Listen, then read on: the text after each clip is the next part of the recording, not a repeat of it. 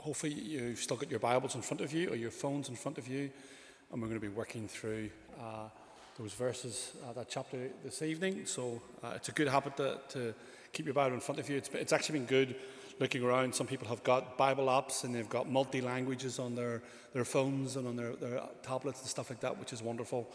Uh, so uh, let's, let's follow along with God's word. But as we do that, let's pray as we ask for God's help this evening. Father, thank you so much for your word. Thank you so much that you speak to us through it. This is a very familiar story for lots of us this evening, so please, Lord, it's not about just finding something new or trying to scratch around to try and find something new, but rather our desire, Lord, is that you might speak to us this evening. Lord, that your Spirit might be at work, uh, Lord, within our lives, within our heart, that you might help us to see the Lord Jesus clearly, that you might help us to own and to know uh, the salvation that we have in Christ Jesus, the new life that we have in Christ Jesus, we pray. Because we pray these things in Jesus' name. Amen. Uh, as I've already said this evening, lots of us here, we know the story of Jonah uh, pretty well.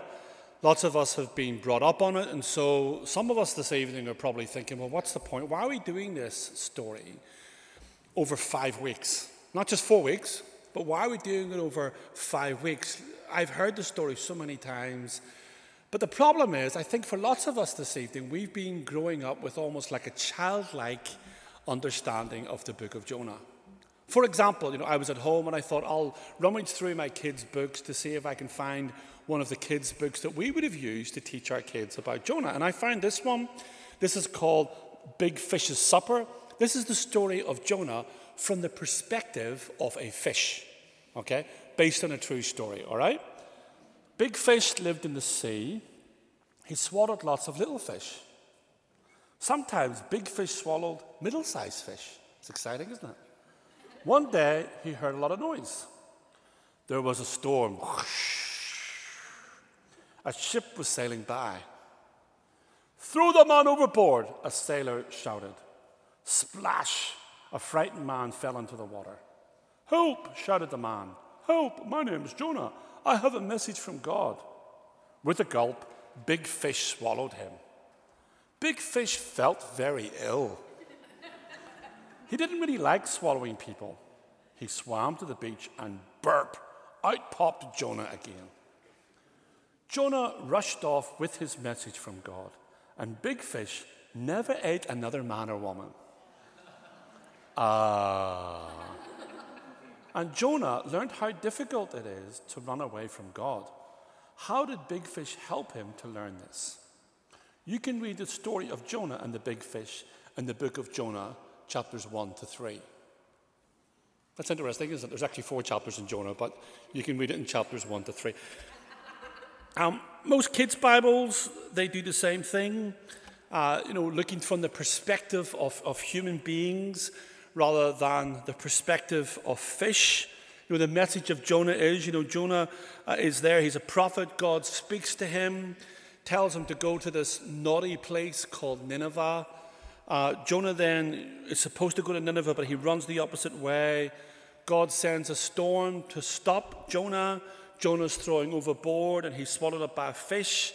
In the belly of the fish, you know, Jonah repents. And so God sends him a second time to naughty Nineveh. Jonah preaches to naughty Nineveh, and the Lord rewards Jonah's obedience by saving the entire city of Nineveh. And if you look through lots of kids' Bibles, that's where the story stops. The problem is with that kind of interpretation of the book is where is chapter 4? Because in chapter 4, you know, if Jonah really repents, then why is Jonah sitting huffing and puffing and hoping that the city is going to be destroyed. Why is it at the end he's more concerned about this bush, this, this plant, than he is for 120,000 people living in the city of Nineveh? And once we begin to pull back the layers, we begin to discover there's a lot more going on in this story than what we thought of and what we were told as kids. We begin to see that it's really not really a story about what Jonah is doing for God, but rather what God is doing for Jonah and what God essentially is doing for us in Christ. In verse 1, you know, we read that the Lord, the word of the Lord came to Jonah, son of Amittai. Jonah, he was a Galilean prophet. during the days of Jeroboam II. He was an accomplished Bible teacher. In 2 Kings chapter 14, we read of how he successfully counseled the king and how he rightly prophesied the expansion of Israel. The word of the Lord comes to this gifted teacher, this gifted, teach, tested, successful Galilean preacher.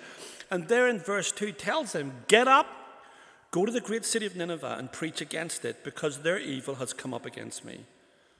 The name Jonah, it means dove. God is sending Jonah with an olive branch to the people of Nineveh. But as we know, Jonah has another side of being a dove, dove and he flies away in the opposite direction to Tarshish. He tries to get as far away from God as he can. He gets up as God has commanded him, that much he does, but then he runs off in the opposite direction. And it's easy for us, isn't it, to be hard on poor old Jonah. I mean, how can Jonah run from God? Why does he run from God, especially when he's had such a good track record of following him? But we get an idea of why Jonah ran when we look at the people that he is refusing to offer peace to. You know, at this point, um, I would have liked to have shown you a quote from one of the Ninevite kings, Ashurnasirpal II. I was reading a quote from him this week, you know, explaining about and talking and boasting about how he, what he did to all those that he captured during battle. I would have loved to have shown you a quote from him, but to be honest, it was too graphic. It was so violent, it was so shocking that I couldn't show it, and I can't show it publicly to you this evening. It was that bad. I could have shown you, you know, a famous stone panel from his son Shalmaneser depicting how he treated prisoners after they captured him. But again, I couldn't because the content would be too graphic, it would be too upsetting. One of the things that we must grasp is that these unspeakable acts of terrorism, who are they being done to? Well, they're being done to Jonah and to his family and to his friends and to his relatives and to his parents and even probably to his own kids. They were being murdered, they were being mutilated, they were being captured, they were being tortured by these Ninevites. And now, Jonah is being called to go to the city that is right at the heart of the suffering of his people. And he's now being called to go and preach against it.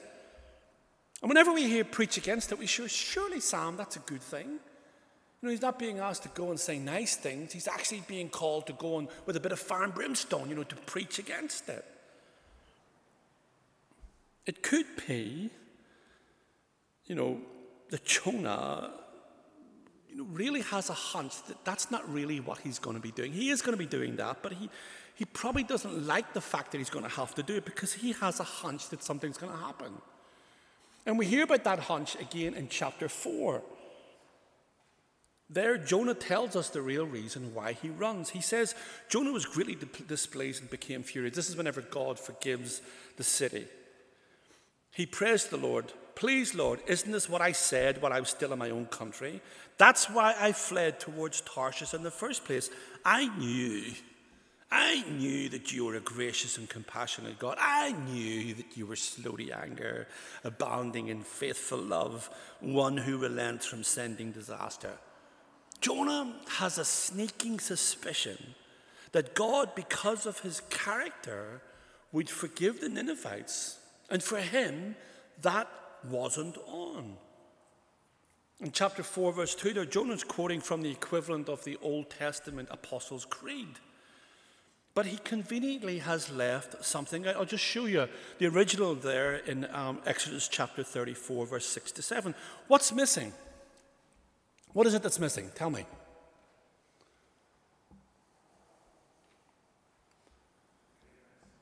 Sorry? Forgive. It's the F word. It's forgiveness.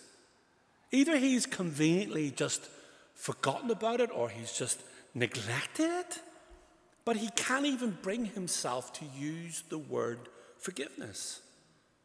Nineveh deserves the full extent of God's holy wrath, not his mercy.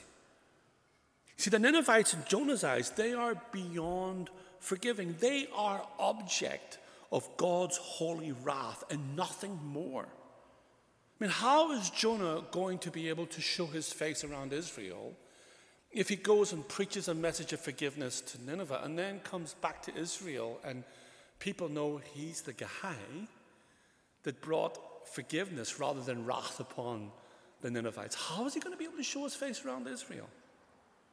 It's because of God's goodness that Jonah runs. But what about us? How might we run from God? How might we be running from God? How might we be running from what God has called us to do? Sometimes we can run by hiding behind our personalities. You know, I sometimes hear people that come up to me and they say, Sam, I know that I should be more friendly to people, but I'm an introvert. That's just not my thing.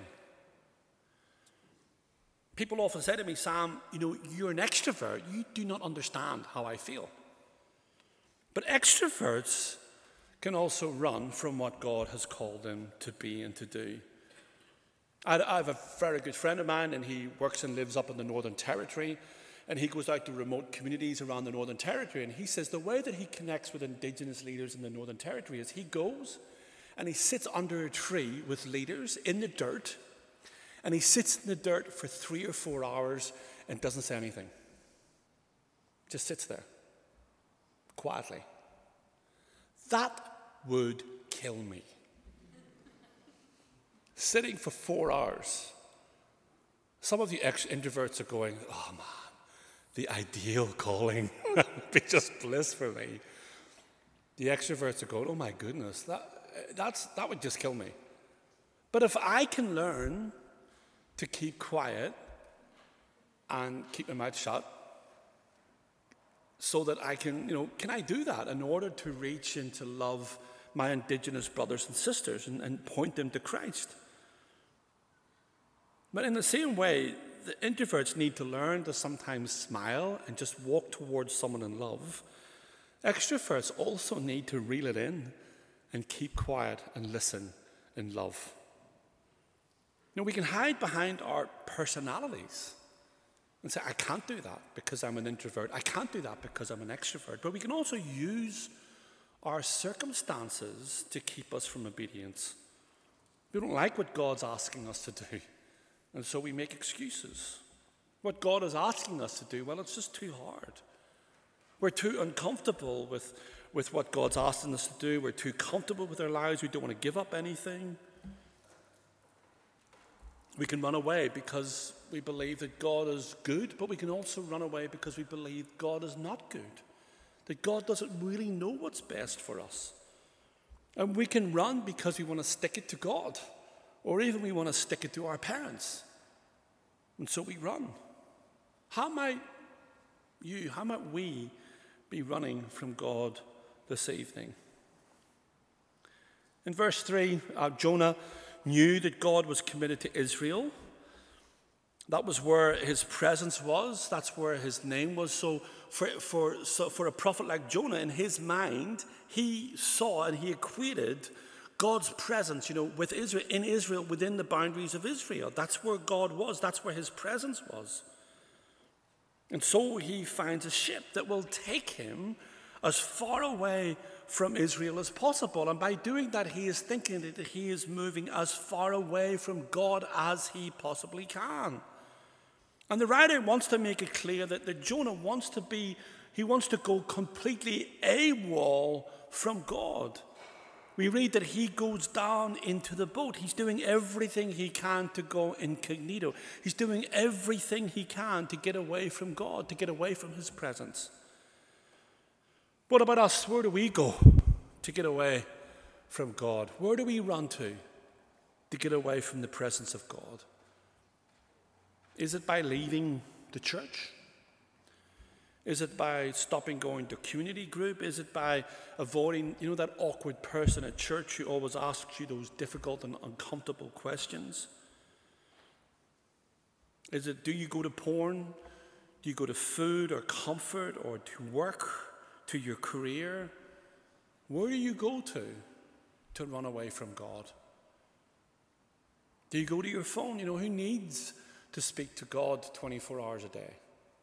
Who needs to listen to God 24 hours a day? Who needs God's presence when you can have the presence of your phone in your bed with you, with the light glowing at night time, you know, and speaking to you 24 hours a day, and you can listen to your phone and, and anything you want, and the whole, any question you have, you don't need to go to God, you can go to your phone.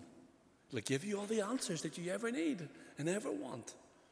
Is that where we go to instead of going to God? Where do you go to? Where do you try to get away from God? But running from God, you know, it isn't that straightforward. We read the Lord grew through a great wind into the sea, and such a great storm arose on the sea that the ship threatened to break apart. On the ship in the middle of the storm, we begin to see this direct comparison between Jonah, who is the, the man of faith. You know, he's the Christian, he's the one who represents faithful Israel. And there's a comparison between Jonah and the sailors, who are the pagans, you know, the non believers, those representing the pagan nations. And we read, you know, the sailors, they're afraid. And they each cry out to their own God. And realizing that the various gods are not going to come to their rescue, they, they then throw their ship's cargo into the sea to try and lighten the load. But where is Jonah? Meanwhile, Jonah had gone down to the lowest part of the vessel and he stretched out and he's just fallen into a deep sleep. You know, Jonah has put the lives of these non believers in danger.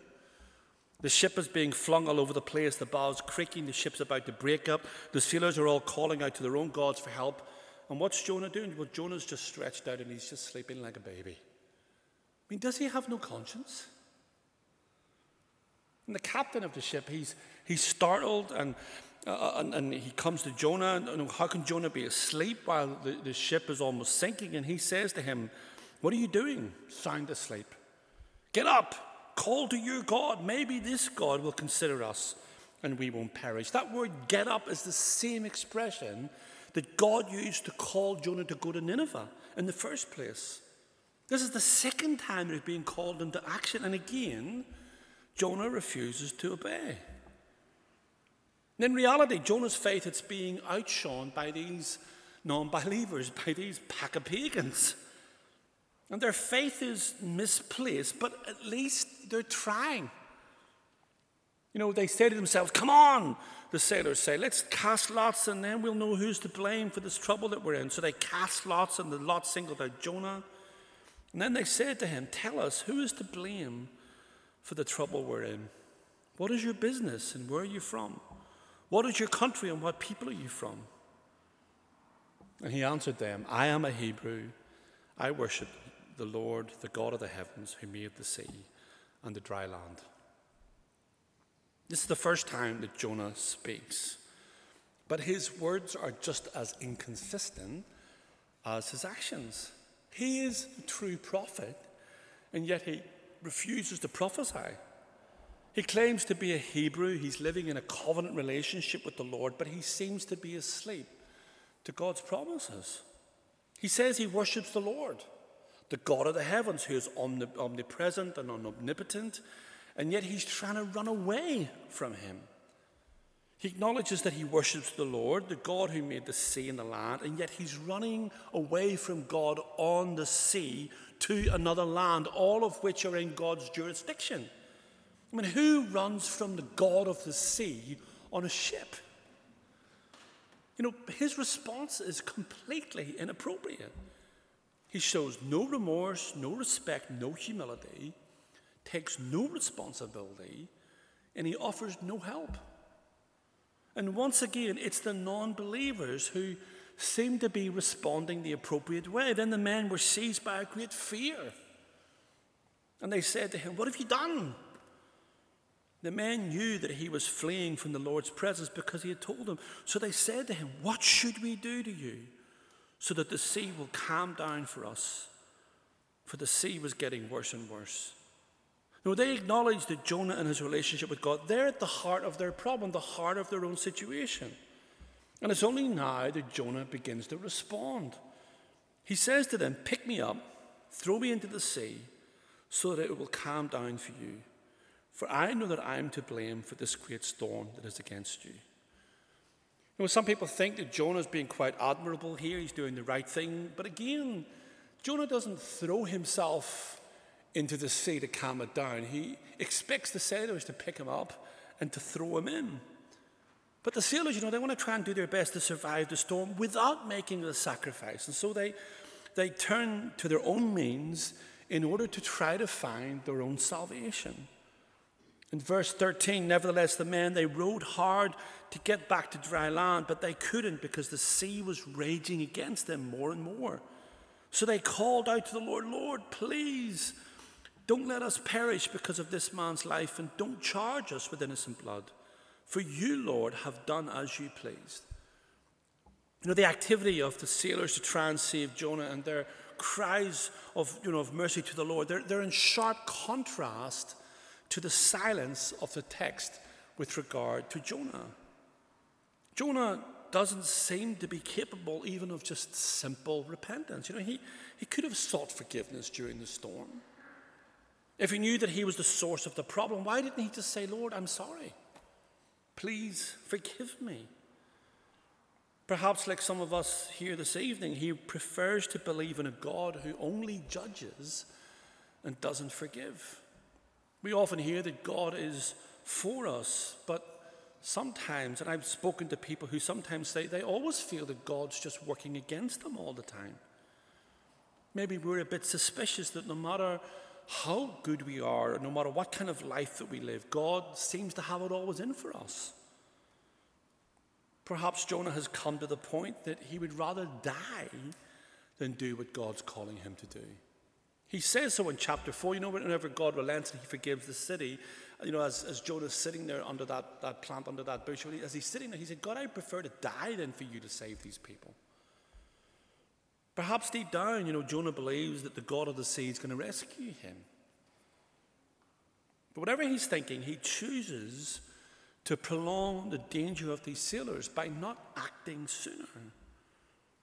The sailors' courage is to be admired, but also their resisting God's revealed will. You know, it's almost like as they're as they're rowing harder, the storm seems to be pushing back. You know, God seems to be pushing back there, doing it their way. God's pushing back the other way.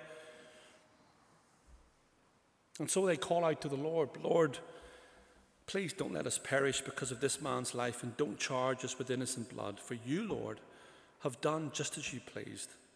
Then they picked up Jonah and they threw him into the sea, and the sea stopped its raging. The men were seized by great fear of the Lord, and they offered a sacrifice to the Lord and made vows. I mean, these words are staggering, aren't they? Here are these idol worshippers in the midst of a storm. Their only exposure to faith is coming from this half hearted, irresponsible, hypocritical preacher, and yet they are saved. Notice the amount of times that the, the, the, uh, the writer uses the word Lord, you know, the covenant name for God. You know, what, to what degree you know, are these sailors saved? We don't know, but we do know that the act of faith, of trusting in God's appointed sacrifice for them, saves them from certain death. In verse 17, we, we you know, realize just how we discover just how pointless it is to run from God. The Lord appointed a great fish to swallow Jonah, and Jonah was in the belly of the fish three days and three nights. More on that again next week. The Lord, those words, but they could not. They're really the turning point in the whole story. But they could not. Salvation was going to come through God's chosen means. And it was going to come through God's chosen means, not by their own effort. The crew realized that they could not escape the storm of God's judgment by their own effort. It's only when they accept God's appointed sacrifice and they turn desperately to Him that they find salvation. Salvation would come through the sacrifice of one man who was willing to lay down his life. And what's true for these sailors and for Jonah is also true for us. Our journey of faith, it always begins with those words I can't. I can't escape the storm of God's judgment by my own goodness. I can't escape by my religious effort. I can't escape even by my good intentions.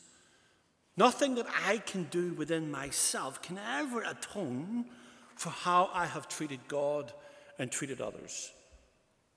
We're all the sailors in this story. We're all spilling the innocent blood of Jesus. And it's only whenever I accept God's appointed sacrifice in Jesus, the fact that Jesus is willing to lay down his life for me by throwing himself into the storm of God's judgment for me, it's only when I trust in him that I am saved and I find peace. And what's true at the moment of salvation is also true for us in our Christian walk because Jesus throws himself into the sea of God's wrath in order to save us not only from judgment, but also from despair.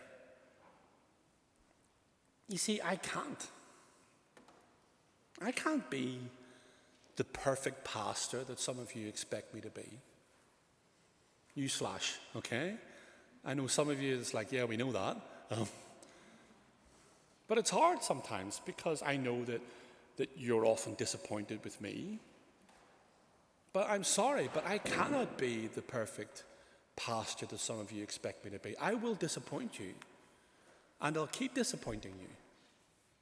I can't be the dad or the, the, the husband or the friend that I expect myself to be.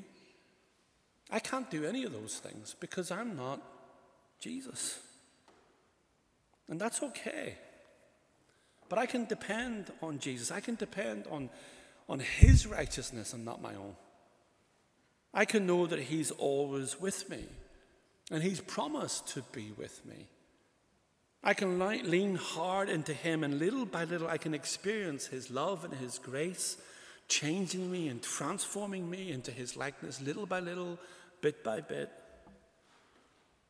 You know, I can't, I, I cannot be, you cannot be always the model of perfection in your family or in your church or in your workplace. And sometimes I think our zealousness of trying to be so, you know, pretending to being something that we're not, it, it actually might end up turning us into cold, cynical, self righteous, and judgmental hypocrites, just like Jonah. You know, confessing our sin to one another, asking for forgiveness, admitting our mistakes and failures, asking for help, being sensitive to the work of the Holy Spirit as the Holy Spirit convicts us of our sin. And, and at that moment, we bring that sin and we confess that, we repent of that at that time. All of these ways are ways of helping each other to keep our eyes on Jesus. And all of those ways are ways of reminding us that He and not us is the author. He is the perfecter of our faith. It's not us. I also cannot, I cannot stop myself or others from running from God. I can't do that. I can't stop anyone here from running, running away from God. I can't do it. I don't have the capacity. I don't have the strength. You don't have the strength to live the Christian life. We don't have the Christian life. We don't have the, the strength even to make other people, to help to make other people live the Christian life. None of us can do it. Well, that's why Jesus came. That's why Jesus came to seek and to save us. Luke 15, Jesus tells a bunch of parables, and he tells those three famous parables to, to some Pharisees, to some hypocrites. And as he does that, one of those stories tells a story of the lost sheep. Jesus says that he's like a shepherd who leaves the 99 to go and find the one, to go and find us, and he spends days looking for us. He wades through rivers, he fights off wild animals, he climbs down cliffs, he does whatever it takes to get to us. And once he finds us, he picks us up and he carries us over rough terrain, through dangers, over many kilometers to get us home. And once he gets us home, he calls his neighbors to, to rejoice over us. You know, and sometimes, you know, you, you, see books and stuff, that's how it's pictured, you know. It's almost like we are like neck warmers for Jesus. Um, but actually, it's, it's more like that. That's us as sheep, huge sheep being carried on strong shoulders, a lot of the time biting and kicking and nibbling as we go, you know, just constantly yanking and, and the whole time as the shepherd is trying to carry us home. But this is Jesus. This is Jesus responding to his Father's call to get up and go to this world, to come to this world, to save us and to deal with the sin and the evil and death that is in the world. This is Jesus responding in obedience to every command of his Father. This is Jesus living the life that we could never live. This is Jesus dying the death that we should have died. This is Jesus saving us. This is Jesus rising from the dead to give us new life. This is Jesus sending his spirit, his presence to live in us, to live with us.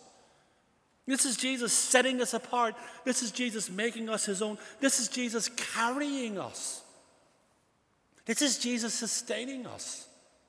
This is Jesus sanctifying us, justifying us, keeping us by his grace eternally.